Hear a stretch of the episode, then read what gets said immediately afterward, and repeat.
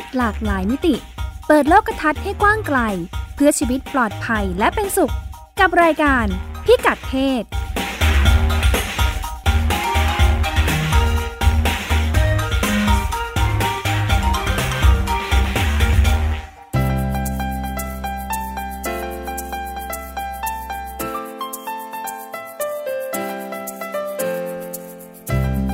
ศวันนี้ติดตามเรื่องเพศหลากหลายมิติกับเราได้ที่นี่ ช่วงเช็คอิน พาไปสำรวจเส้นบางๆ ระหว่างหนังอีโรติกกับหนังโป๊แตกต่างกันอย่างไร เรื่องเพศไม่พลาด สถานการณ์แพร่ระบาดของเชื้อไวรัสโควิด -19 สู่มาตรการผ่อนปลนระยะที่ 4 จุดไหนที่ต้องระวังเรื่องความสัมพันธ์ในครอบครัว ซึ่งต้องปรับตัวกันอีกครั้ง เมื่อสมาชิกในบ้านต้องกลับไปทำงาน เรื่องเพศ เรื่องลูก ยาฝังคุมกำเนิดบริการฟรีสำหรับวัยรุ่นพ่อแม่ควรจัดการเรื่องนี้อย่างไรดี ไปฟังคำแนะนำจากหมอโอ แพทย์หญิงจิรพรอรุณากูล จากคณะแพทยศาสตร์ โรงพยาบาลรามาธิบดี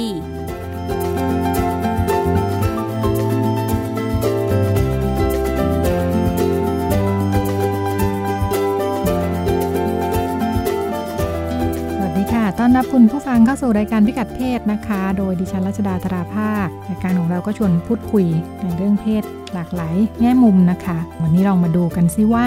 เรื่องราวของสื่อสื่อโป๊หนังโป๊นะคะเวลาเราเห็นคน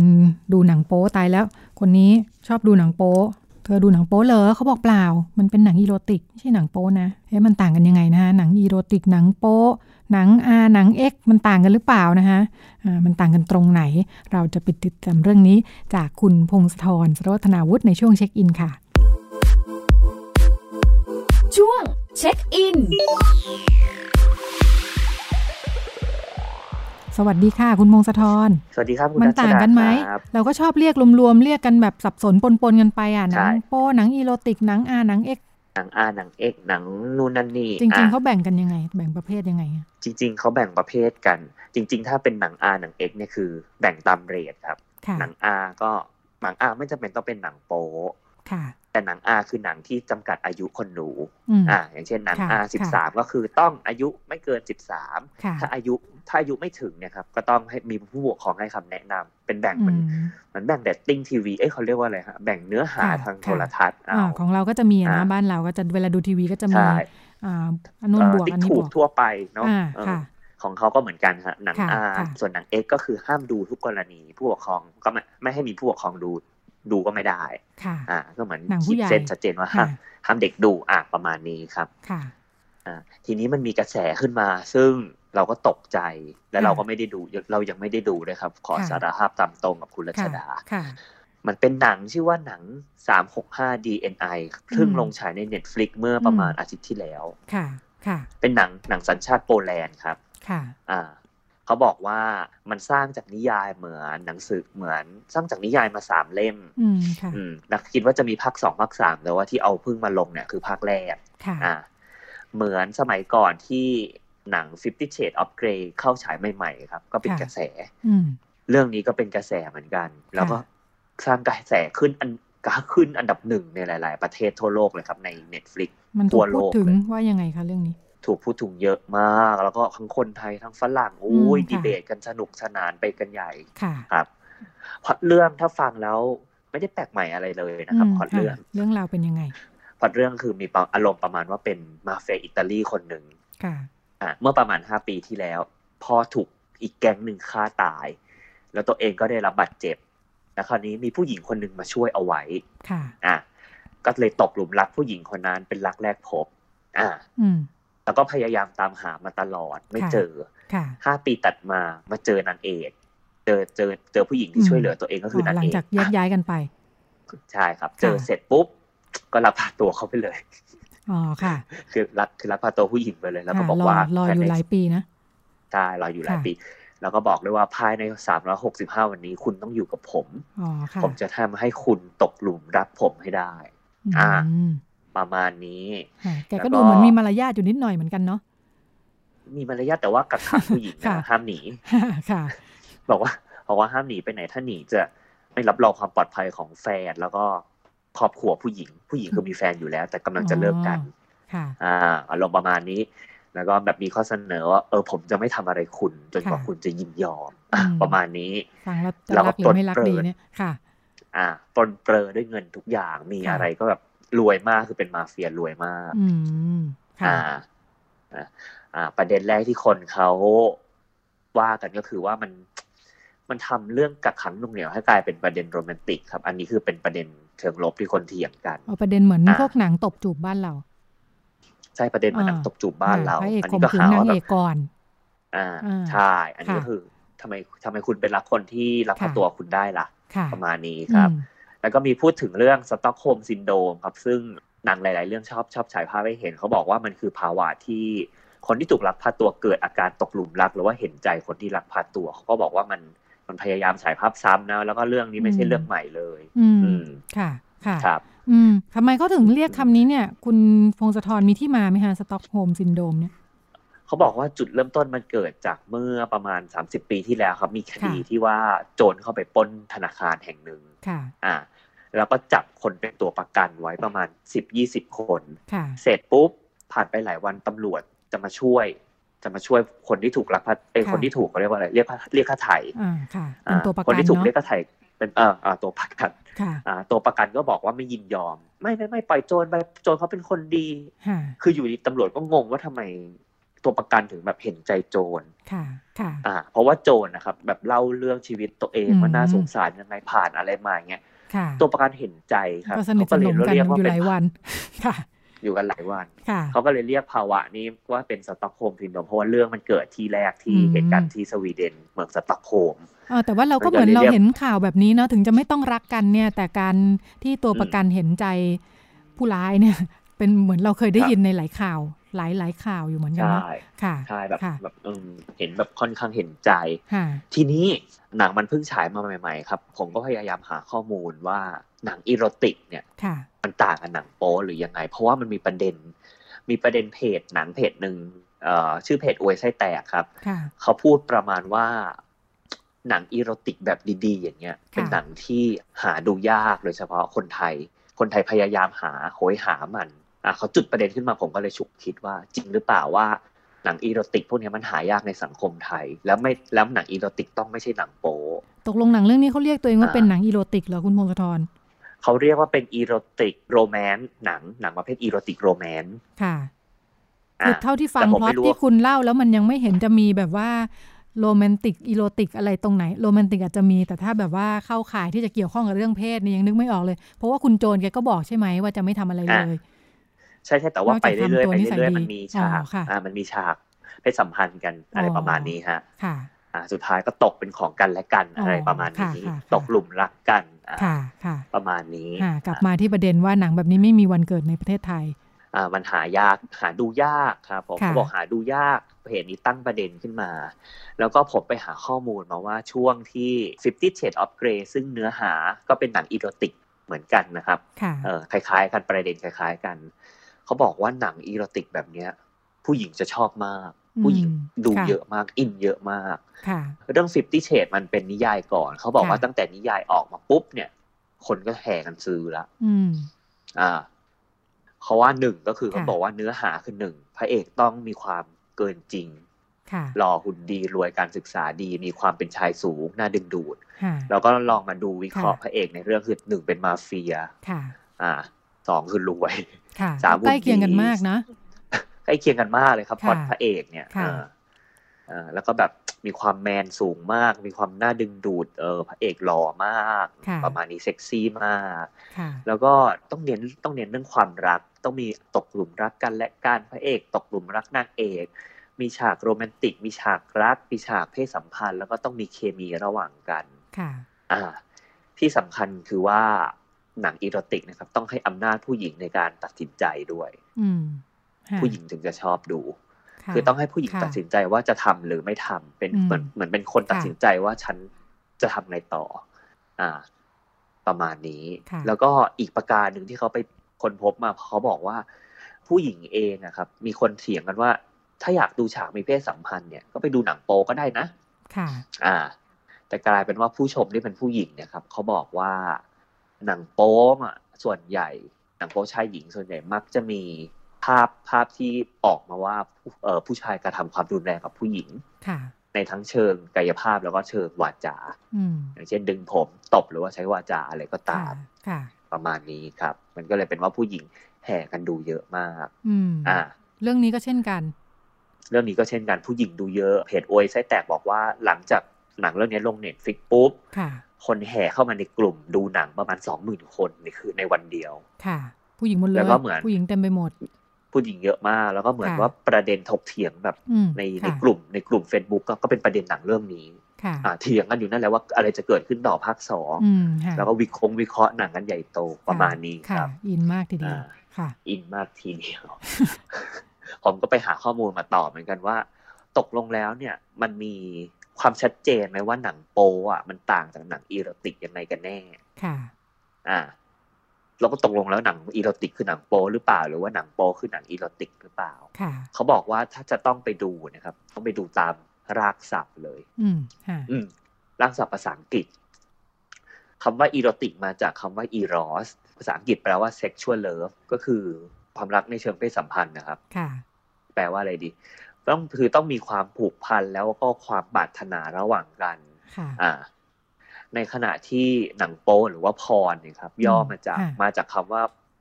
พรเนซึ่งมาจากซึ่งเป็นรากศัพท์ของคำว่า prostitute หรือว่าการค้าประเวณีอ่า คือรากศัพท์มันต่างกันในขนาดนี้เลยค่ะ อืม ทีนี้มันก็ไม่มีมันมันมันไม่ได้มีเส้นแบ่งชัดเจนหรอกครับ ว่าหนังโป๊กับหนังอีโรติกต่างกันยังไง แต่ว่าก็มีคนมาเถียงกันว่า หนังอีโรติกเนี่ยนะมันต้องเน้นเนื้อหา ต้องเน้นเนื้อเรื่องอารมณ์ความรู้สึก เยอะๆอ่า ไม่ต้องมีฉากโป๊หรือว่าฉากมีเพศสัมพันธ์ หรือฉากเซ็กซ์ที่อลังการแต่ว่าต้องแบบฉายให้เห็นแบบตั้งเนื้อเรื่องตั้งแต่ต้นจนจบอะครับอืมต้องมีกระบวนการความเป็นไป เนื้อเรื่องความอารมณ์ความรู้สึกอะไรก็ตามแต่ว่าหนังโป๊เนี่ยครับ มันเน้นกระบวนการกระทำโดยเฉพาะเลย ค่ะ ไม่ต้องมีเรื่องมีราวอะไรมากก็ได้ ไม่ต้องมีเรื่องมีราวอะไรมากก็ได้ มาถึงก็เอากันเลยก็ได้อ่า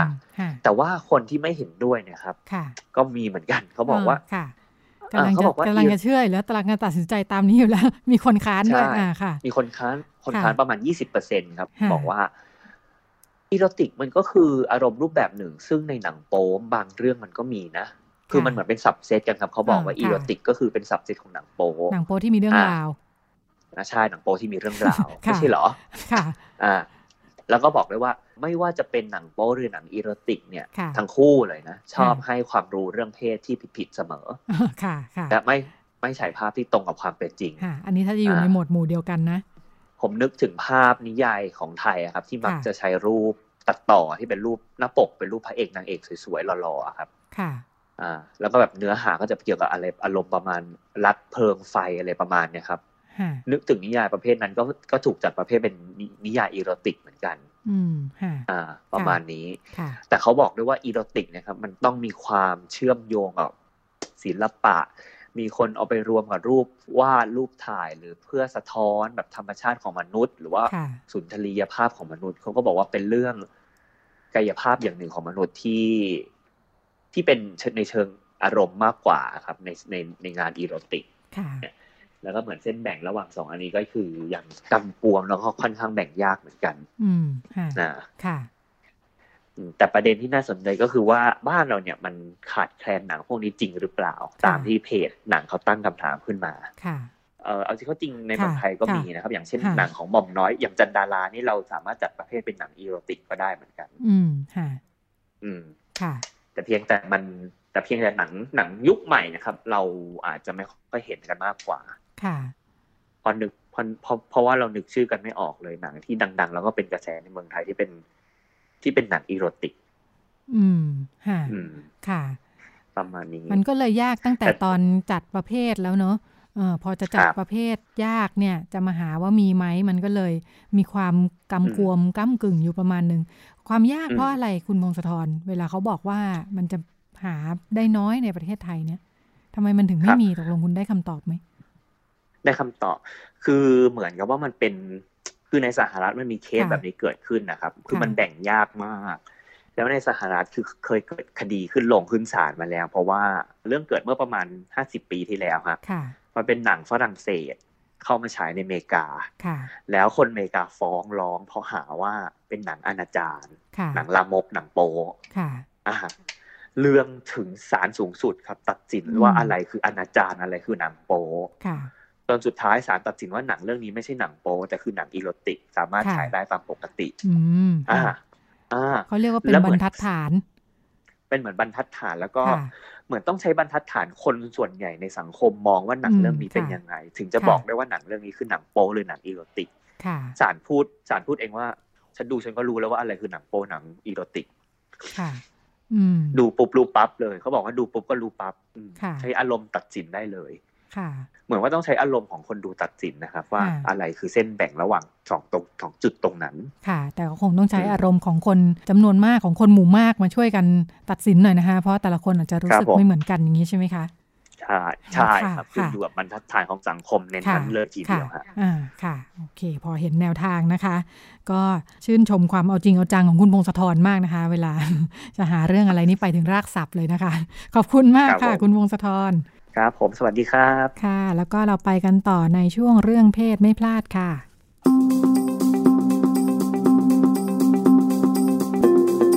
เรื่องเพศไม่พลาด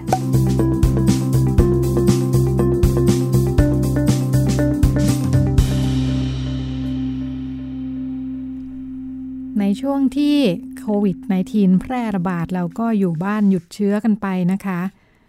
ประเด็นที่พูดคุยกันในช่วงนั้นก็คือหลายครอบครัวเกิดปัญหาเรื่องความสัมพันธ์นะคะ โดยเฉพาะคู่ที่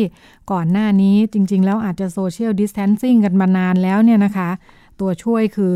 ตื่นขึ้นมาก็ออกไปทำงานนะคะ กว่าจะกลับมาเย็นค่ำแล้วเจอกันแป๊บเดียวเองนะคะ ก็แยกย้ายกันไปนอนละ คราวนี้พอต้องมาอยู่บ้านหยุดเชื้ออยู่ด้วยกัน 24 ชั่วโมงก็เครียดกันไปเครียดทั้งบ้าน เครียดกันไปทั้งทุกคนเนี่ยนะคะ เราก็คุยกันไปรอบนึงแล้วค่ะ ว่าแบบเอ๊ะเราจะจัดการตัวเองจัดการความสัมพันธ์กับคนรอบข้างยังไงดีนะคะ อยู่ด้วยกันมากเกินไปก็เป็นปัญหาอีกอ่าตอนนี้เราผ่านช่วงนั้นกันมานะคะ เราเริ่มจะกลับมาไปทำงานกันนะคะ เริ่ม new normal กันเนี่ยนะคะ ต้องปรับตัวอีกแล้วค่ะ บอกว่าจากที่เคยเจอกันมาทุกวันหลายเดือนนะคะ ก่อนหน้านี้อ้าวตอนนี้ต้องแยกย้ายกันไปทำงานอีกแล้ว อืม หลายคนบอกว่าอ้าวตายอยู่ก่อนหน้านี้อยู่กับ ดูแลคุณแม่สูงอายุมาหลายเดือนเจอกันทุกวันคุณแม่ก็เริ่มคุ้นชินนะคะ ปิดเทอมลูกก็อยู่ด้วยกันทุกวันอ๋อว่าตายต้องเป็นปัญหาปรับตัวกันอีกแล้วนะคะ จะปรับตัวยังไงกันดี เราจะลองไปคุยเรื่องนี้นะคะ กับผู้ช่วยศาสตราจารย์ ดรนัทสุดา เต้พันธ์หัวหน้าศูนย์ สุขภาวะทางจิต คณะจิตวิทยา จุฬาลงกรณ์มหาวิทยาลัยค่ะ อาจารย์สวัสดีค่ะ ค่ะ สวัสดีค่ะ คุณราชดา แล้วก็สวัสดีคุณผู้ฟังทุกท่านนะคะ ค่ะโอ้แสดงว่าการปรับตัวในครอบครัวนี่ก็เรื่องใหญ่นะคะทุกจังหวะของชีวิตดูเป็นปัญหาเป็นหมดใช่ค่ะใช่ค่ะใช่อย่างอย่างที่คุณรัชดาเกริ่นตอนแรกเลยค่ะว่า โอ้โหตอนตอนตอนที่เราเริ่มที่ต้องหยุดหยุดหยุดอยู่บ้านเนาะใช่ไหมคะหยุดอยู่บ้านเรื่องจากโควิด เนี่ย เราก็ปรับตัวกันไปรอบหนึ่งละ ทีนี้เนี่ย พอเราจะต้องกลับไปทำงานเนี่ย มันก็ต้องปรับตัวอีกรอบหนึ่งจริง ๆ เพราะว่าจะใช้คำว่าพลวัตในครอบครัวเนี่ยมันเป็นเรื่องเรื่องละเอียดอ่อนเนาะเรื่องละเอียดอ่อน ดังนั้นเนี่ยการจะเปลี่ยนสักอย่างหนึ่งที่มันส่งผลกับครอบครัวเนี่ยมันก็จะส่งผลทั้งหมด แต่จะแอบดีใจและอยากให้คุณผู้ฟังดีใจว่าอย่างน้อยเนี่ยขั้นที่หนึ่งที่เราเริ่มตระหนักว่า การที่เราจะกลับไปทำงานเนี่ยก็อาจจะส่งผลกับคนในครอบครัวของเราเนี่ยนับเป็น ก้าวที่ดีละเพราะเราเริ่มรู้แล้วว่าอะไรที่มันมีการเปลี่ยนแปลงที่ส่งผลกับครอบครัวเนี่ยเราต้องระมัดระวัง อย่างนั้นเนี่ยพอเริ่มด้วยการที่มีการตระหนักรู้อันนี้ค่ะ ถือว่ามีชัยไปกว่าครึ่ง ใช้คำนี้ก่อนเนาะให้คุณผู้ฟังได้เห็นว่าอพอเราเริ่มเห็นอันเนี้ยแปลว่าเรามีความละเอียดอ่อน แล้วเราก็ตระหนักแล้วเราว่าเราต้องระมัดระวังนะคะ ค่ะ ซึ่งหลายคนอาจจะไม่ได้ไม่ทันคิดนะอาจารย์ พอแบบว่า โอ้ได้กลับไปทำงานแล้วดีใจจังเลยไปเดินศูนย์การค้าใช้ชีวิตแบบเดิม ดีใจรีบวิ่งออกไปเลยบางคนรอบางคนรอคอยที่จะได้กลับไปทำงานน้องบอกว่าไม่ไหวแล้วอยากจะกลับไปทำงานมากไม่เคยรักงานขนาดนี้ใช่ไหมคะอยู่บ้านนานรักศูนย์การค้าด้วยเปิดเปิดศูนย์การค้าวันแรกรีบไปเลยบอกว่า ขอหายใจปิดห้างหน่อยใช่ไหมมันมันข้อข้อข้อดีของการที่เราเราเรา เรากลับไปใช้ชีวิตแบบเดิม คือมันเป็นสิ่งที่เราคุ้นชินใช่ไหมคะมันเป็นสิ่งที่เราคุ้นชินเป็นรู้สึกว่าเป็นรูปแบบการใช้ชีวิตที่ที่เราพอใจ แต่ทีนี้เนี่ย อย่างที่อย่างที่เรียนค่ะว่า ไอ้ครอบครัวเราเนี่ย มันเหมือน ใช้คำว่าอะไรดีคะมันเหมือนนึกถึงนึกถึงโมบายอะค่ะ ว่าอันนึงขยับที่เหลือมันก็สั่นไปด้วยหมดเลยเนาะใช่ไหมคะ ดังนั้นเนี่ย วันเนี้ยตอนที่เรากลับมาอยู่บ้าน คนในครอบครัวแต่ละคนก็เปลี่ยนรูปแบบเนาะใช่ไหมคะ ตอนนี้เราต้องกลับ ไปทำงาน มันก็จะส่งผลที่มันขยับขยื่นคนอื่น ๆ ในครอบครัวเหมือนกันนะคะค่ะ ดังนั้นเนี่ยถ้าเกิดว่าขั้นที่หนึ่งถ้าเราจะทำได้เนี่ยเอาเลย เราต้องตระหนักก่อนเนาะว่า เออไอการที่คนหนึ่งคนจะเปลี่ยนแปลงเนี่ยค่ะ มันส่งผลกับคนอื่น ใช่ไหมคะค่ะและแล้วพอพอเห็นอย่างนี้แล้วเนี่ย สิ่งที่น่าจะทำก็คือ มันเหมือนย้อนย้อนทางกลับเนาะเราก็น่าจะต้องสื่อสารเตรียมการ สื่อสารเตรียมการค่ะ ยิ่งยิ่งยิ่งอาจจะเรียนเลยว่า ในบ้านเราเนี่ยคนที่จะสื่อสารยากกับเราเนี่ยอาจจะมีอยู่สองท่านสองกลุ่มใช่คำว่าสองกลุ่มเนาะเด็กจิ๋วๆลูกๆเราเนาะค่ะ กับคุณพ่อคุณแม่ที่สูงอายุหน่อยใช่ไหมคะเพราะว่าท่านก็คงจะ happy มากละกับการที่มีเราอยู่ด้วย อย่างอย่างดิฉันเองเนี่ยดิฉันมีลูกเล็ก ถ้าแชร์กับผู้ฟังดิฉันมีลูกเล็กคนหนึ่งตอนนี้เจ็ดเดือนจะแปดเดือน อีกคนหนึ่งสามขวบกว่ากำลังจะเข้าโรงเรียน เพราะฉะนั้นไอ้การเปลี่ยนแปลงประมาณสามเดือนเนาะที่ผ่านมาเนี่ย มันเปลี่ยนแปลงการรับรู้ของเขาทุกคนละค่ะว่า แปลว่าแม่ต้องอยู่บ้านนะพ่อต้องอยู่บ้านมาตื่นมาเขาต้องเจอนะเขาต้องมีโอกาสได้พบ ตอนนี้มันกำลังจะเปลี่ยนละ แม้ว่าใจเราในฐานะคนที่รอคอยจะได้ออกนอกบ้านเนาะคงจะรู้สึกแหมได้แล้ว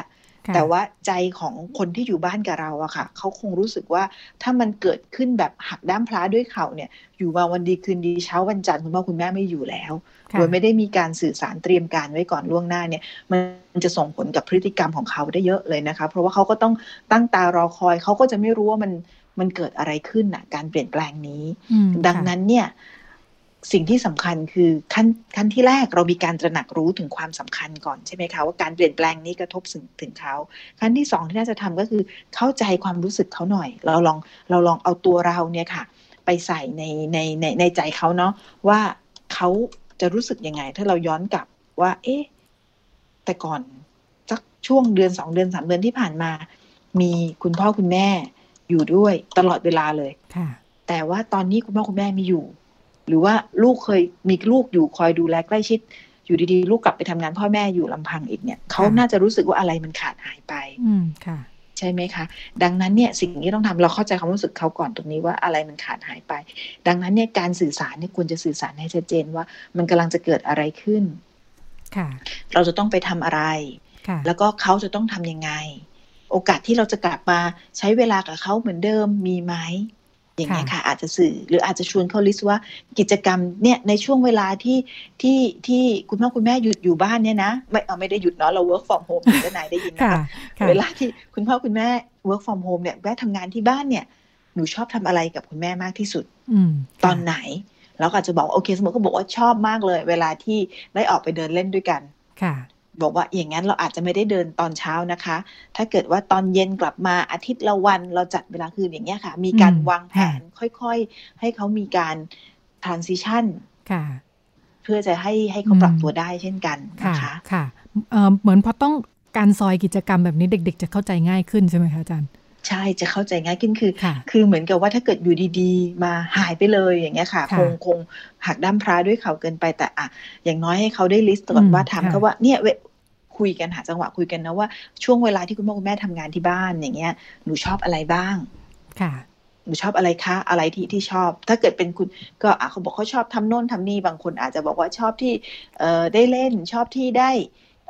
คุณแม่นั่งอ่านนิทานตอนนี้แม่ทำนี่ให้บอกว่าอะถ้าเกิดแม่กับพ่อต้องกลับไปทำงานเนาะอีกกี่วันอย่างเงี้ยเหมือนที่แม่เคยทำพ่อเคยทำและไอ้ที่หนูชอบเนี่ย เรามาทำกันตอนนี้ได้ไหมคะอย่างเงี้ยค่ะ เราเราค่อย ๆ วางแผนกับเขาให้เขาได้รู้สึกมีส่วนร่วมว่ามันจะมีการเปลี่ยนแปลงเกิดขึ้นนะคะค่ะค่ะเด็กเด็กเล็กมากเราอาจจะคุยแบบนี้ไม่ได้ ต้องทำยังไงเด็กเล็กมากไม่ได้ เด็กเล็กมากนี่อาจจะเรียนว่าก็ ก็ยากจริง ๆ ยากจริง ๆ ค่ะ อย่างไรอย่างลูกคนเล็กของของดิฉันที่ที่เจ็ดแปดเดือนเนี่ย ก็เห็นการเปลี่ยนแปลงเขาเลยนะชายคุณผู้ฟังว่าก็คือติดติดแม่ ติดแม่มากขึ้นเลยมากๆ อาจจะด้วยพัฒนาการของเขาที่เริ่ม form attachment อะไรด้วย แต่ แต่ทีนี้ที่ต้องทำก็คือคงต้องเริ่มเอาคนที่จะมีโอกาสในการช่วยเลี้ยงหรือดูแลเนี่ยเข้ามามีส่วนมากขึ้นอย่างเงี้ยค่ะ ให้รูทีนมันชัดขึ้น อยากอยากเรียนว่าการเปลี่ยนแปลงเนี้ยมันมันมัน มันส่งผลทั้งขาไปขากลับเนาะนี่เรากำลังจะขากลับไปทำงาน หรือนอกจากเด็กเล็กกับกับผู้สูงอายุนะคะ คุณพ่อคุณแม่ใครมีคุณพ่อคุณแม่ในบ้านที่เราดูแลดูแลเนี่ย ก็จะต้องสื่อสารกับท่านเนี่ย แต่ก็แบบเดียวกันว่าอะไรที่เวลาเวลาตัวเราอยู่บ้านแล้วท่านชอบแต่เราต้องกลับไปทำงานเนี่ยท่านอยากให้เราทำอะไรเพิ่มเติมตรงนี้ไหมอย่างเงี้ยค่ะ กลับไปทำงานแล้ว ไม่ไม่ ไม่จากไปเลยอย่างสิ้นที่ที่มันจะแบบว่าให้เขารู้สึกว่าเอออยู่ดีก็การเปลี่ยนแปลงมันเกิดขึ้นนะคะ สื่อสารใช้คำว่า อันแรกเข้าใจเนาะว่ามันกระทบอันที่สองคือเข้าใจความรู้สึกเขา และที่สำคัญคือสื่อสารกันตรงไปตรงมาค่ะ พยายามพัฒนาการสื่อสารกันตรงไปตรงมาให้ได้ว่า มันต้องไปจริง ๆ ไม่ใช่แวบหายไปว่า เอาละแม่ติดมากลูกติดมากอยู่ดีๆ ต้องไปทำงาน ฉันแวบหายไปเลยดีกว่า จะได้ไม่ต้องให้ลูกร้องนึกออกไหมคะค่ะค่ะ ไม่ไม่ไม่ไม่น่าจะคือไม่เห็นลูกร้องใช่ไม่เห็นลูกร้องไม่เห็นลูกร้องจะได้จะได้ไม่เสียใจแต่ลูกร้องอยู่ข้างหลังน้ำตาท่วมบ้านเลยค่ะใช่ไหมคะเพราะนั้นจริงๆเนี่ยบอกเขาสื่อสารกับเขาให้เขาทราบนะว่า มันจะต้องเกิดขึ้นนะเดี๋ยวอีกเนี่ยอีกสามวันแม่ต้องไปแล้วนะหนูอาจจะยังไม่รู้เนี่ยอาจจะขีดขีดขีดขีดกันไว้ทำยังไงให้มันเป็นเห็นภาพที่เป็นรูปธรรมมากขึ้นให้ให้ให้เขารู้เนาะสื่อสารกันตรงไปตรงมา และเขามีโอกาสได้พูดว่าเขารู้สึกยังไงเขารู้สึกยังไงบ้าง เนี่ยแม่ต้องกลับไปทำงานละเออคุณพ่อต้องกลับไปทำงานแล้ว เราเขารู้สึกยังไงอะไรที่เราอยากจะทำร่วมกันอย่างที่เรียนเนี่ยค่ะให้เขาให้เห็น เพราะฉะนั้นอะไรที่มันสื่อสารกันตรง อะไรที่ทำแล้วเขารู้สึกดี เรารู้สึกดีเป็นเวลาที่ดีร่วมกัน หาจังหวะที่ได้ทำต่อ ค่ะค่ะนะคะทำไมสองกลุ่มสองกลุ่มนี้ถึงถึงได้มีปัญหาเรื่องการปรับตัว แล้วเราต้องค่อนข้างระมัดระวังเป็นเพราะว่าช่วงวัยหรือว่าเป็นเพราะกิจกรรมในชีวิตประจำวันที่เขา เป็นคนที่อยู่ที่เดิม และรู้สึกว่าเจอการเปลี่ยนแปลงแบบนี้หรือยังไงคะอาจารย์ อาจจะใช้ดูสองกลุ่มในช่วงอายุห่างกันเยอะเนาะทำไมเรามาระวังสองกลุ่มนี้คือไอ้ถ้าถ้ากลุ่มกลุ่มเด็ก ๆ เนี่ยค่ะ เด็กๆเนี่ยเมื่อได้อยู่ใกล้ชิดกับพ่อแม่ย่อมเป็นความสุขที่สุดของเขาอยู่แล้วเนาะเขาก็จะมีความผูกพันและพ่อแม่เนี่ยก็จะเป็นเรียกว่าภาษาภาษาอังกฤษนิดนึงนะคะ เป็น attachment figure เป็นคนที่เขาผูกพันด้วย และยิ่งอยู่ได้ใกล้คนที่ผูกพันก็ยิ่งมีความสุข เพราะฉะนั้นเนี่ยยิ่งจังหวะที่อยู่ใกล้เขาก็อยากจะอยู่ใกล้ไว้นานๆล่ะค่ะอย่างเงี้ยเนาะเป็นความสุขของเขา แต่ส่วนสำหรับผู้สูงอายุคุณพ่อคุณแม่ที่เราดูแลก็ใช้คำว่าท่านก็รักเราอะแล้วก็เหมือนกับว่าชีวิตที่อยู่ตามลำพังเนาะถ้าเกิดระหว่างวันก็อาจจะมีความเหงาบ้าง พอมีลูกอยู่ด้วยมันก็มันก็สดชื่นมีชีวิตชีวาใช้อย่างเงี้ยค่ะเหมือนเหมือนเราเลยค่ะ อะไรที่เป็นสิ่งที่ทำแล้วมีความสุข เราก็อยากอยู่ใกล้นานๆแต่นี้การเปลี่ยนแปลงที่จะเกิดเนี่ย คนสองกลุ่มนี้ไม่มีไม่มีทางเลือกอื่นในการปรับตัวได้เยอะเนาะอย่างพวกเราไปทำงานเนี่ย เราก็มีทางเลือกอื่นปรับตัวเยอะแยะเลยมีมีสิ่งต่างๆ เข้ามาที่ต้องดูแล เราอาจจะไม่ได้โฟกัสกับตรงนี้ที่มันขาดไปแต่ว่าสองกลุ่มนี้น่าจะต้องเป็นกลุ่มที่เราดูแลความรู้สึกค่ะค่ะค่ะ เหมือนกับว่าในการในช่วงเปลี่ยนผ่านแบบนี้ถ้าคนที่ทำโน่นทำนี่เรียกว่ามีกิจกรรมเนี่ย มันจะมีความรู้สึก ได้รับผลกระทบน้อยกว่า กับการเปลี่ยนแปลงที่เกิดขึ้นอย่างนี้ป่ะคะอาจารย์ น่าจะเป็นอย่างนั้นค่ะ น่าจะเป็นอย่างนั้น เพราะว่าถามว่ารู้สึกไหมคงรู้สึกแต่อาจจะแบบบางทีด้วยงานที่ work from home มานานๆเนาะงานมันประดังประเดิเข้ามา อาจจะไม่มีเวลาให้รู้สึกแต่แต่คงบอกไม่ได้ว่าไม่รู้สึกเลย เพราะว่าจริง ๆ เชื่อทุกท่านแหละว่าไอ้สมมติอย่างเงี้ยคนที่มีคุณพ่อคุณแม่สูงอายุที่เราได้มีโอกาสดูแล ก็เป็นความสุขของเราใช่ไหมคะเรามีลูกเล็กเรามีโอกาสดูแลก็เป็นความสุขของเราการจะกลับไปทำงานเนี่ยเราเองก็มีความรู้สึกที่รู้สึก ห่วงผูกพันอยากอยู่ใกล้เหมือนกัน แต่ด้วยภาระหน้าที่ทำให้เราต้องพยายาม ใช้คำว่าอดทนอดกั้นแล้วก็สามารถปรับตัวให้ได้ แต่คนสองกลุ่มนี้เนี่ยเขาเขาอยู่ที่บ้านละแล้วเขาก็รอคอยความสุขอย่างเงี้ยนะคะ เพราะนั้นก็ต้องพยายามเตรียมการให้เขาสักหน่อยหนึ่งนะคะ ค่ะค่ะจริง ๆ แล้วคนทำงานก็ได้ฟังมาเหมือนกันค่ะอาจารย์ว่าสิ่งหนึ่งที่ค้นพบจากการ work from home คืออเรียกว่าอะไรนะ work life balance มันดีขึ้นน่ะ ชีวิตมันสมดุลขึ้นที่ได้ใช้เวลากับครอบครัวจากที่ก่อนหน้านี้เรางานมันดึงออกไปเยอะมาก ใช่ค่ะ จริง ๆ จริง ๆ อยากเรียนเลยว่า บางทีบางทีเนี่ยโควิดกับการที่อยู่กับครอบครัวเนี่ยมันมันบางครอบครัวทำให้เรารู้สึกเนาะว่าเอออะไรอะไรสำคัญกับชีวิตเนาะคะใช่ไหมเป็นเป็นช่วงเวลาคุณภาพที่ได้อยู่ร่วมกันแม้ว่ามันอาจจะมีความยากลำบากบ้างเนาะแต่ว่าเราก็รู้สึกว่าเออเออเราเราได้กลับมาเกิดสมดุลในชีวิต มากขึ้นใช่ไหมคะ แล้วทีเนี้ยถ้าเกิดเกิดการตระหนักรู้แล้วว่าเออจริง ๆ เราอยากจะให้ชีวิตมันสมดุลน่ะมีงานมีครอบครัวอย่างนี้ได้เนี่ยอาจจะเป็นจังหวะที่เรากำหนดชีวิตเราได้นะคะอย่างอย่างที่เรียนเลยว่า ถ้าเกิดเราเองก็สำรวจตัวเราเองได้เหมือนกันนะว่า ในช่วงเนี้ยที่ผ่านมาเนี่ยอะไรเนาะที่มันเป็นสิ่งที่ทำให้เรารู้สึกว่าเออมีความหมาย มีความสุขแล้วจะจัดการตารางเวลา ให้เราสามารถกำกำกับควบคุมได้อีกครั้งได้ยังไงค่ะค่ะ อาจารย์ยังสนใจอยู่กับเรื่องการปรับตัวค่ะ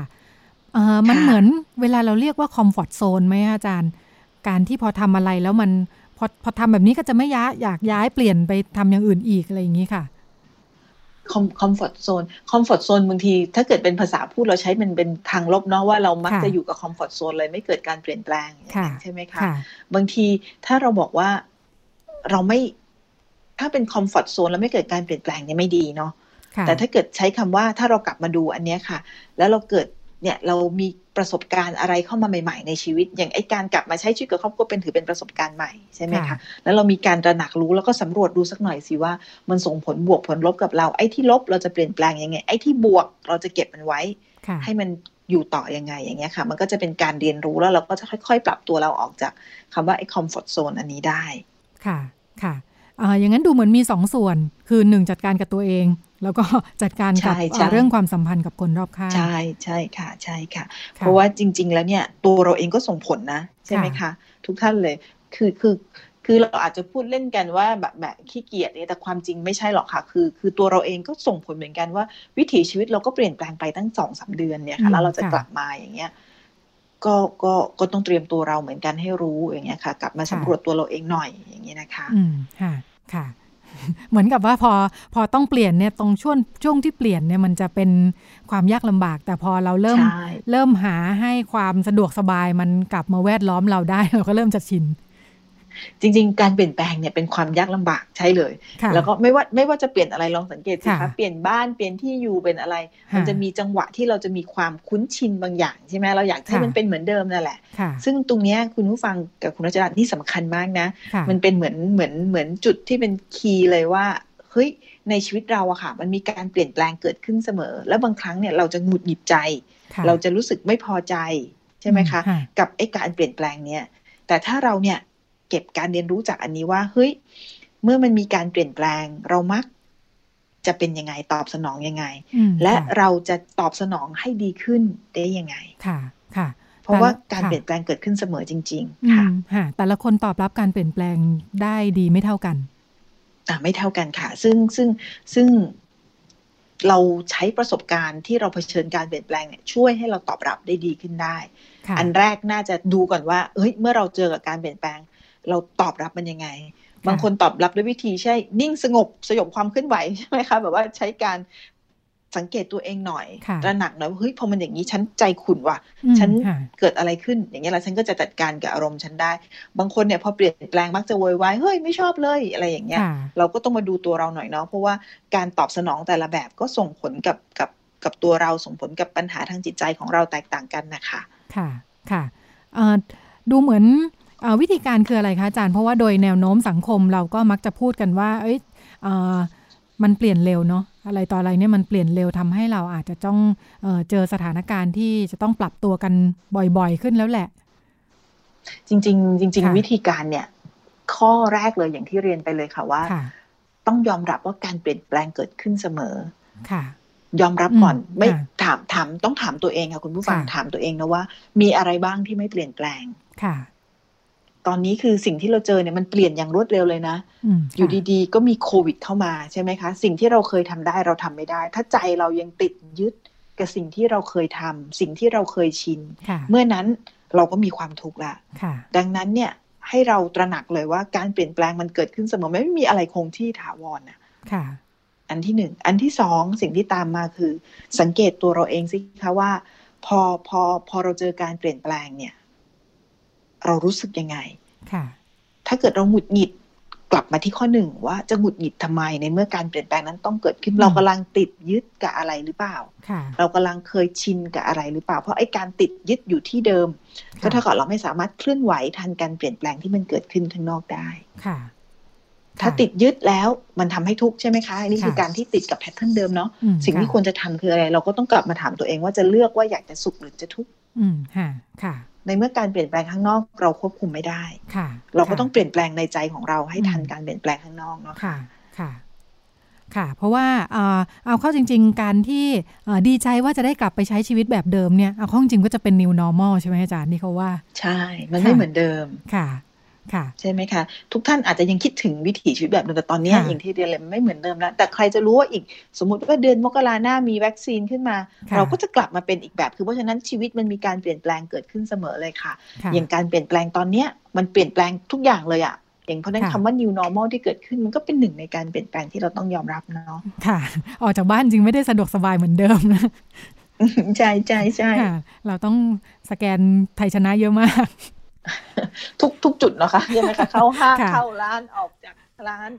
นะคะค่ะ แล้วก็ดังนั้นเนี่ยค่ะค่ะเชิญค่ะเลยอยากให้ให้เข้าใจตรงนี้ค่ะ แล้วถ้าเกิดเรามองเหตุเหตุการณ์โควิดไอ้ที่เราจะกลับมา new normal เนี่ยก็เป็นส่วนหนึ่งในเหตุเหตุการณ์ในชีวิตอะถ้าเกิดเรามองอันนี้เป็นแบบฝึกหัดนะคะ คุณผู้ฟังมองเป็นแบบฝึกหัดว่าเอ้ย ฉันจะปรับตัวกับการเปลี่ยนแปลงใหม่ แล้วต่อให้ในอนาคตเนี่ยมันมีการเปลี่ยนแปลงอะไรจะเกิดขึ้นกับชีวิต เราอาจจะมีแฟนตอนนี้พรุ่งนี้เกิดไม่มีขึ้นมา หรือวันนี้เราไม่มีแฟนพรุ่งนี้เรามีขึ้นมา อย่างเงี้ยมันก็เป็นการเปลี่ยนแปลง ถ้าเกิดเรารู้เท่าทันแล้วก็สามารถยอมรับได้ว่าชีวิตเนี่ยมันมีการเปลี่ยนแปลงเสมอเนี่ยโอ้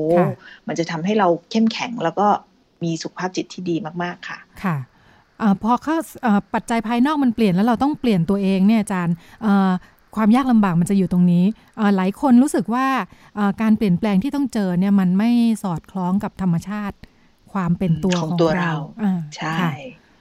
แบบนี้ต้องทำยังไงวิธีคิดวิธีจัดการ ต้องถามก่อนว่า เราเปลี่ยนแปลงข้างนอกได้ไหมสิ่งที่อยู่ข้างนอกเนี่ยเราเปลี่ยนแปลงอะไรได้บ้างเราเปลี่ยนแปลงได้ไหมนะว่าให้โควิดเพียงหายไปทันใดใช่ไหมคะ เราเปลี่ยนแปลงได้ไหมว่าเอามีวัคซีนตอนนี้เลยเราเปลี่ยนแปลงในอย่างอะเนี่ยสองสามวันนี้ฝนตก เราเปลี่ยนแปลงให้ฝนไม่ตกได้ไหมคะ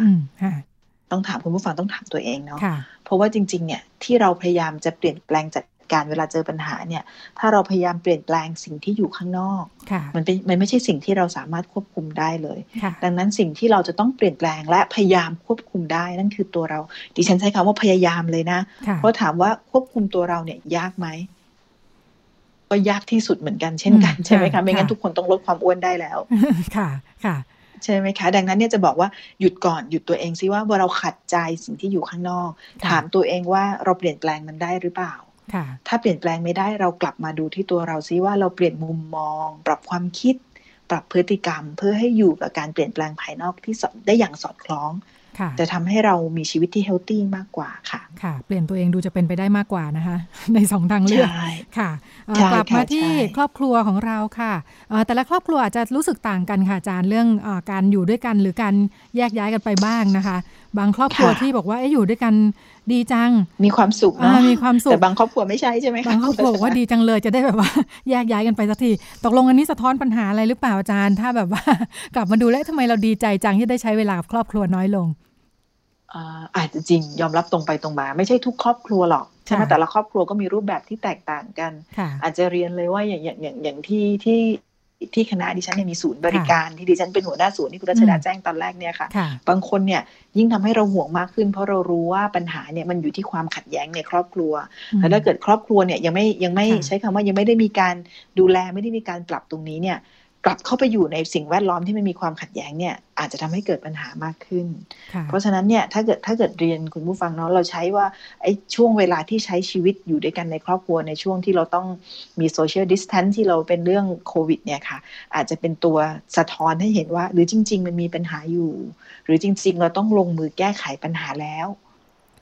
ได้ไหมคะ คือมันมันเป็นทั้งสองทางเนาะ มันอาจจะเป็นตัวที่สะท้อนว่า อ๋อ นี่มันมีกิจกรรมอันนี้แหละที่เรามีความสุข หรือมันจะเป็นตัวสะท้อนว่าจริง ๆ ครอบครัวเราอาจจะมีปัญหาความขัดแย้งตรงนี้นะมีความไม่เข้าใจกัน มีการสื่อสารกันไม่ได้ มีช่องว่างระหว่างกัน ถ้าเห็นตรงเนี้ยมันน่าจะเป็นเหมือนจังหวะที่ให้เราเข้าใจว่าถึงมีปัญหาเราก็ต้องเริ่มลงมือแก้ไข อยากจะบอกว่าอย่ารู้สึกผิดว่า เฮ้ยทำไมตอนแรกฟังคุณรัชดากับจันเติ้ลแล้วเหมือนกับว่า เออ ครอบครัวมันน่าจะมีความสุขแต่ของเราไม่ตอบว่าไม่ผิดเลยนะ แต่ละครอบครัวก็มีทิศทางของตัวเองค่ะ เพียงแค่ใช้การตระหนักรู้ที่เกิดขึ้นเนี่ย เป็นตัวให้เราเข้าใจว่าเราควรจะทำอะไรต่อค่ะจริง ๆ แล้วดิฉันเชื่อว่าครอบครัวจำนวนมากเนี่ยอยู่ในสถานการณ์ที่อยู่กับสิ่งที่เป็นปัญหาแบบอยู่อย่างเงี้ยมานานมากแล้วค่ะค่ะ เวลาความสัมพันธ์ไม่ดี แต่ว่าครอบครัวเป็นโจทย์ที่ไปไหนไม่ได้อะไรอย่างเงี้ยนะคะอาจารย์ ใช่ค่ะเพราะฉะนั้นเนี่ยอาจจะอาจจะให้เห็นนะว่าเฮ้ยพอพอเห็นเริ่มเริ่มรู้ละ ถามว่าปัญหาของครอบครัวมันแก้ได้ไหมตอบว่าแก้ได้แน่นอนเลย แต่เพียงแค่บางทีเราอยู่กับมันด้วยความเคยชินนะคะเออว่าช่างช่างใช่ไหมคะ มันก็เป็นอย่างนี้แหละ แต่เราก็รู้สึกว่าเราก็เป็นถามว่าแต่ละคนในครอบครัวต่างมีส่วน contribu สู่ปัญหานะเราไม่เราไม่สัดโทษให้ใครค่ะ ทุกคนในครอบครัวแหละมีส่วนร่วมคนละเล็กคนละน้อย แต่คงต้องถามตัวเองว่าถึงเวลาหรือยังที่เรารู้สึกว่าเราน่าจะ จัดการกับปัญหาแล้ว แล้วก็ให้ครอบครัวเราเใช้คำว่าฟังก์ชันกันได้ได้ได้ได้สมบูรณ์มากขึ้นค่ะค่ะค่ะ ครอบครัวควรจะเป็นแหล่งของความสุขนะคะ ครอบครัวเป็นแหล่งใช้คำว่าครอบครัวเป็นแหล่งพลังงานสำคัญนะถามตัวเองง่ายๆว่าเฮ้ยพอเราอยู่กับครอบครัวเนี่ย ครอบครัวควรจะเป็นแหล่งพลังงาน เป็นที่พักเป็นที่อบอุ่นเราได้ความรู้สึกนั้นไหม เพราะว่าทุกคนแหละเหนื่อยจากโลกข้างนอกค่ะ ต้องมีสักที่หนึ่งที่เราเป็นที่อบอุ่นเนาะอืมค่ะ ค่ะค่ะ ขอบคุณมากค่ะอาจารย์ ค่ะค่ะผู้ช่วยสวัสดีค่ะ ผู้ช่วยศาสตราจารย์ดรนัทสุดาเต้พันธ์นะคะ หัวหน้าศูนย์ สุขภาวะทางจิต คณะจิตวิทยาจุฬาลงกรณ์มหาวิทยาลัยนะคะ มาคุยให้เราฟังถึง how to นะคะวิธีการรับมือการเปลี่ยนแปลง ซึ่งตัวอย่าง ที่สำคัญและเป็นแบบฝึกหัดคือเรื่องของโควิดนะคะเดี๋ยวเราก็ต้องหยุดอยู่บ้านเดี๋ยวเราก็ต้องออกไปทำงาน แต่จริงๆแล้วประเด็นคือเรื่องการปรับตัวนะคะ ที่พร้อมรับการเปลี่ยนแปลงที่สามารถเกิดขึ้นได้ตลอดเวลาค่ะ เราไปกันต่อในช่วงถัดไปค่ะ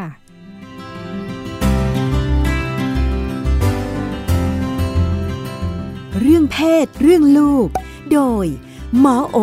แพทย์หญิงจิราพรอรุณากูล กุมารแพทย์เวชศาสตร์วัยรุ่น โรงพยาบาลรามาธิบดี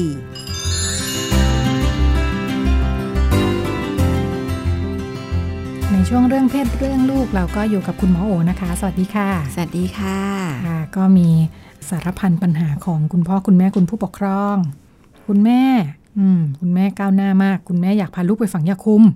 บอกว่าลูกสาวอายุสิบหกแล้ว ยังไม่มีแฟน เริ่มมีคนมาจีบแล้ว แต่ก็ไม่ได้อยากให้ลูกแบบว่ามีเพศสัมพันธ์มีอะไรนะเออแต่ก็เลยคิดว่า พื่อความปลอดภัยพาลูกไปฝังยาคุมดีไหมเห็นปัญหานี้เยอะมากเลย จะคุยเรื่องนี้ยังไงดี จะคุยกับลูกยังไงดีลูกถึงจะไม่มองว่าเป็นการส่งเสริมเนาะไปฝังยาคุมไม่ท้องแน่นอน ก็แปลว่ามีเพศสัมพันธ์ได้สิก็ไม่ได้อยากให้มี ยากไปกว่านั้นอีกก็ต้องบอกพ่อด้วยไหมออยู่บ้านเดียวกันโหพ่อยิ่งยากใหญ่บอกยังไงดีก็ดูเป็นคุณแม่ที่มีความแบบหัวคิดทันสมัยเนาะมองเรื่องการป้องกันอะไรเงี้ยนะคะ แต่ว่ายังไงก็ตามเนี่ย ตัวตนของเด็กเนี่ยเขามีสิทธิในเนื้อตัวร่างกายตัวเอง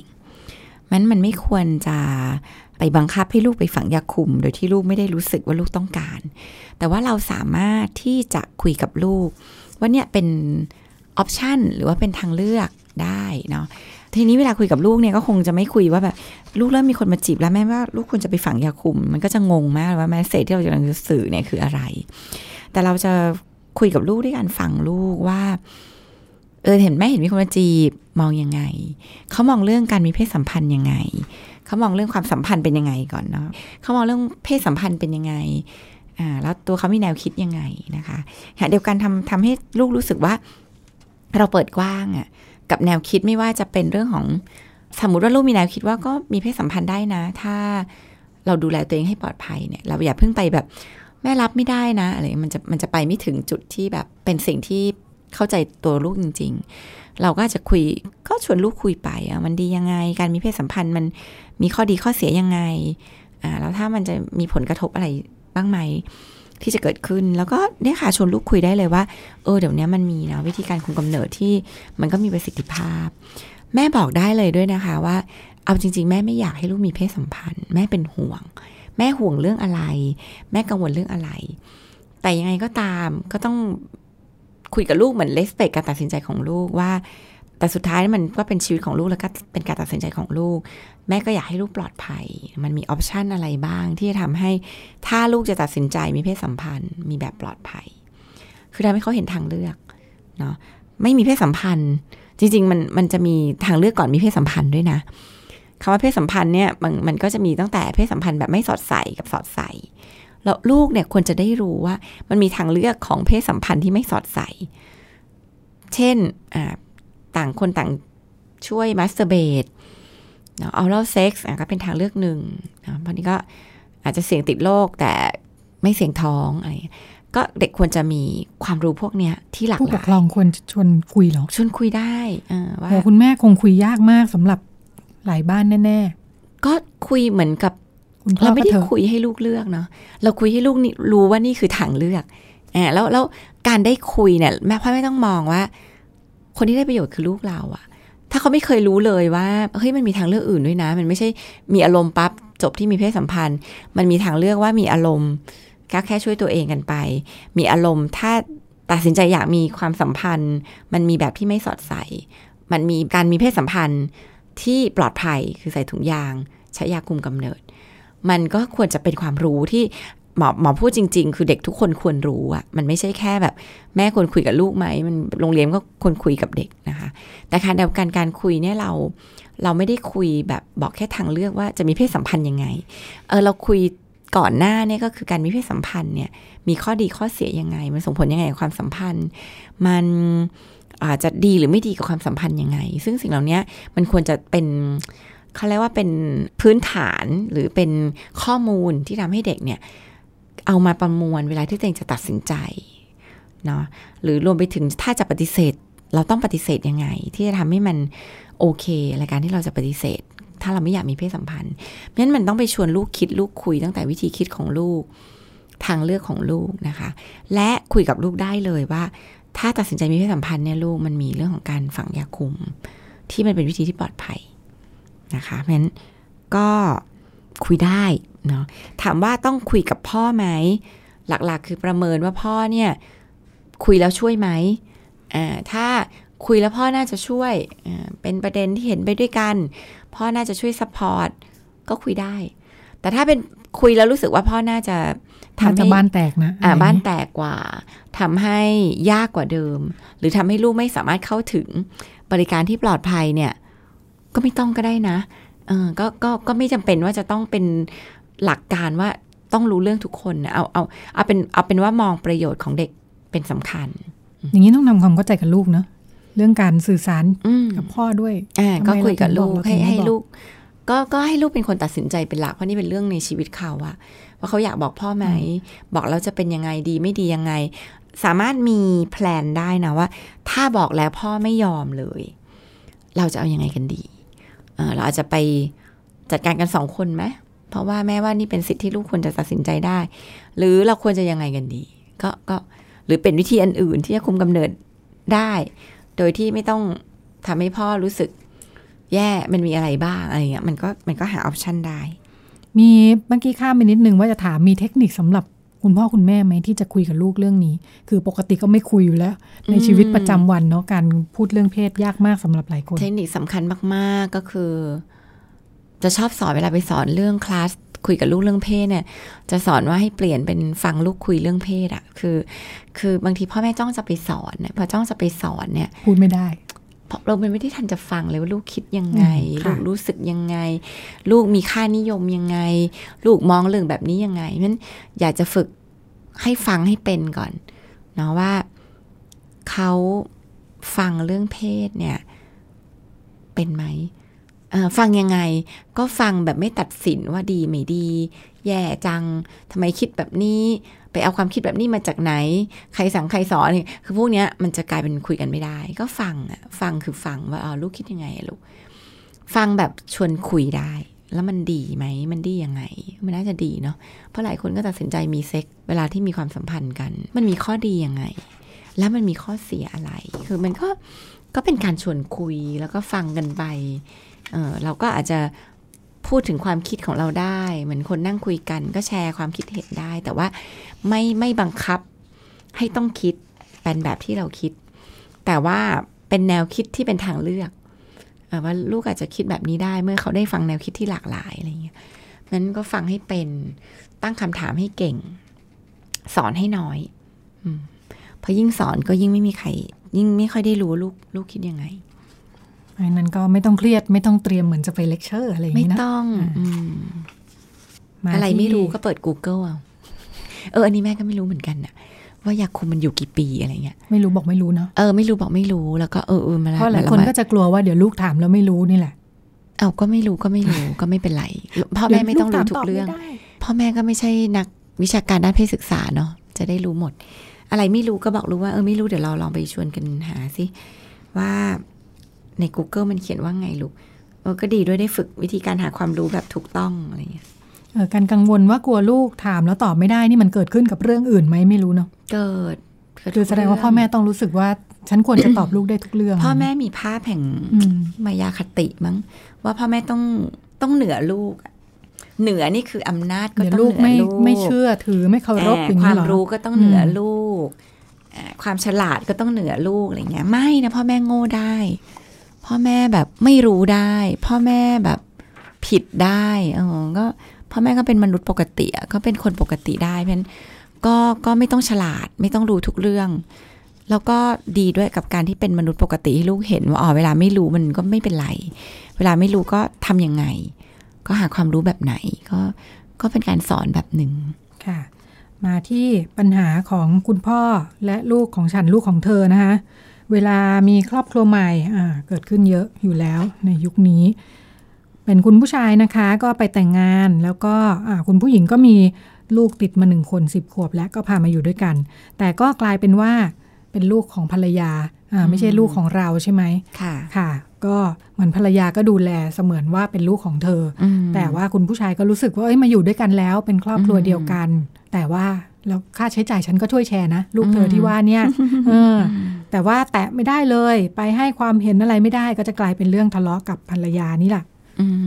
ทำยังไงดีเข้าไม่ถึงด้วย เด็กก็มาอยู่บ้านเดียวกัน ก็อยากจะรู้สึก ก็ต้องไปคุยกับภรรยาก่อนว่าอะไรที่ทำให้ให้มันเป็นปัญหาตรงนี้เนาะภรรยาก็อาจจะต้องมีความรู้สึกบางอย่าง หรืออาจจะมีความต้องการบางอย่าง เช่นเขาอาจจะต้องการการปกป้องลูกก็ได้นะ แล้วเขาก็คิดว่าการที่ไม่ให้พ่อเลี้ยงเข้ามายุ่งเนี่ย คือการปกป้องลูกของเขา เขาอยากให้ลูกรู้สึกว่า ตัวเขาเนี่ยเป็นแม่ที่ไม่ได้มาแต่งงานใหม่ แล้วก็แบบทำให้ลูกถูกกระทำจากพ่อเลี้ยงอะไร คือแม่เนี่ยต้องมีแนวคิดอะไรบางอย่างที่มีความต้องการอะไรบางอย่าง ที่ทำให้เขาเลือกที่จะตัดสินใจที่ทำให้พ่อไม่เข้ามามีบทบาท ในการยุ่งกับลูกของเขา หรือเขาอาจจะอยากปกป้องพ่อก็ได้นะ ไม่อยากให้ลูกเลี้ยงเนี่ยเกลียดพ่อ เพราะว่าเดี๋ยวถ้าเกิดมาว่าลูก มาตำหนิลูกเนี่ยเดี๋ยวจะความสัมพันธ์จะไม่ดี คือ คือมันมีความต้องการอะไรบางอย่างกับการตัดสินใจของแม่แน่ๆมันไปคุยเพื่อหาความต้องการตรงนี้ก่อนนะคะว่า ที่แม่ทำแบบนี้มันเป็นเพราะอะไร แล้วก็อะไรที่เราอาจจะชี้แจงกับแม่ได้ว่าเออมันอาจจะไม่เป็นอย่างนั้นนะ ถ้าถ้ามันเป็นการคุยกันแบบ แบบที่เรียกว่าเป็นกัลยาณมิตรกันอะก็คือเราก็ไม่ได้เข้าไปด่าลูกเขาเนาะเราก็เข้าไปตักเตือน เข้าไปสอนด้วยความที่รักเนาะกับอีกอันนี้ที่พ่อจะทำได้ก็คือทำให้ความสัมพันธ์เนี่ยมันดี คือคือวันที่เวลาที่เล่าเคสแบบนี้มันจะเห็นแต่ปัญหาแต่ว่าสิ่งที่มันอยู่ข้างใต้เนี่ยก็คือความสัมพันธ์จริง ๆ ดีไหม ถ้าความสัมพันธ์จริง ๆ ดีเนี่ย เอาจริงคือเด็กคนนั้นน่าจะพร้อมจะฟังเราไม่ต้องมีใครมากลางปีกปกป้องอยู่แล้วเพราะฉะนั้นก็ลองไปดูเอ้ความสัมพันธ์เรากับเขาดีไหม ถ้าความสัมพันธ์ไม่ดีเอาจริง ๆ ก็ไม่ต้องไปสอนเยอะ ถูกต้องแล้ว เพราะว่าสอนไปยังไงเขาก็ไม่ฟังหรอก เพราะความสัมพันธ์มันไม่ดี สอนไปมันก็เป็นเหมือนกับคนที่ไม่พร้อมจะฟังเพราะฉะนั้นถ้าเราคิดว่าเราอยากตักเตือนอะไรกับลูกเลี้ยง แต่ความสัมพันธ์เราไม่ดีตักเตือนผ่านแม่เขาอาจจะดีกว่า เพราะฉะนั้นก็ลองกลับไปดูว่าสิ่งที่มันซ่อนอยู่ใต้พรมของปัญหาเนี้ยจริง ๆ มันมี หลักๆ มันน่าจะเป็นเรื่องความสัมพันธ์ ไม่ว่าจะเป็นความสัมพันธ์เรากับตัวเด็ก หรือความสัมพันธ์เรากับแม่ ลองไปดูก่อน ถ้ามันไม่ดีก็ทำให้มันดีขึ้น ความสัมพันธ์กับกับเด็กกับลูกเลี้ยงก็น่าจะตั้งหลักด้วยกันได้ ใช่ถ้าถ้ามันตึงๆอยู่หรือว่าอะไรอย่างนี้เนาะก็เป็นไปได้ใช่ไหมคะเป็นไปได้แบบว่ามีคนใหม่เข้ามา แม่หรือพ่อพาอีกคนนึงเข้ามาในบ้านใช่มันมันก็เป็นเรื่องที่คือสุดท้ายมันก็จะอยู่ที่ความจริงใจอะถ้าเรามีความจริงใจที่เราจะเข้ามาดูแลเขา เป็นคนในครอบครัวเขา แล้วเราทำให้เขาเห็นน่ะก็เชื่อว่ามันก็จะเห็นความตั้งใจดีตรงนั้น หลายอย่างมันต้องใช้เวลา หลายอย่างมันก็จะต้องข้าม สิ่งเราเรียกว่าอคติเนาะคือบ้านเราเนี่ยมันก็จะโตมากับภาพ ที่เราต้องเรียกว่าเป็นอคติเนาะเวลาแบบบอกว่าพ่อจะมีแม่เลี้ยงในภาพแม่เลี้ยงจะเป็นภาพแม่เลี้ยงใจร้ายอะเป็นภาพแม่เลี้ยงที่แบบแยกกับลูกเลี้ยงอะไรเงี้ย คือมันก็มีภาพผ่าน นิทานปรัมปรา นิทานพื้นบ้าน นิทานสโนว์ไวท์ไม่ใช่สโนว์ไวท์ซินเดอเรลล่าเออมันก็จะมีภาพเหล่านี้ที่แบบแม่เลี้ยงจะเป็นคนใจร้าย ภาพข่าวที่แม่เลี้ยงก็ทำลูกเลี้ยงมัน มันก็ต้องยอมรับว่าสิ่งเหล่านี้หลายครั้งมันก็จะเป็นอุปสรรคเบื้องต้นกับหลายบ้านที่ทำให้แบบพอเลี้ยงลูกเลี้ยงแม่เลี้ยงลูกเลี้ยงมันมันเข้ากันได้ยาก แต่ว่าสุดท้ายเนี่ยมันก็จะไปอยู่ที่ความเป็นตัวเรา ความเขาเรียกว่าเข้าใจธรรมชาติและเข้าใจตัวตนของเด็กเข้าใจปัญหาที่เด็กเจอ ถ้าเราเป็นคนแบบนั้นมันก็สุดท้ายมันก็จะคอนเนคกับเด็กได้เอง ค่ะ ก็ เป็นแง่มุมที่นำมาฝากกันนะคะ จากคุณหมอโอวันนี้ก็พูดคุยกันไปสองเรื่องส่วนมากเราจะได้ประมาณสองเรื่องนะในแต่ละตอนจากที่เตรียมมาสั้นยาวต่างกันไปค่ะ ก็หวังว่าจะเป็นประโยชน์กับคุณผู้ฟังที่เอาไปปรับใช้ได้ อาจจะตรงหรือไม่ตรงบางส่วนนะคะ ก็เป็นประเด็นคำถามที่รวบรวมมาค่ะ วันนี้เวลาหมดแล้วค่ะดิฉันกับคุณหมอโอลาคุณผู้ฟังไปก่อนพบกันใหม่สัปดาห์หน้าสวัสดีค่ะค่ะสวัสดีค่ะ ติดตามรายการได้ที่ www.thaipbspodcast.com แอปพลิเคชัน Thai PBS Podcast หรือฟังผ่านแอปพลิเคชัน Podcast ของ iOS Google Podcast Android Podbean SoundCloud และ Spotify ติดตามความเคลื่อนไหวของรายการและแสดงความคิดเห็น โดยกดถูกใจที่ facebook.com/thaipbspodcast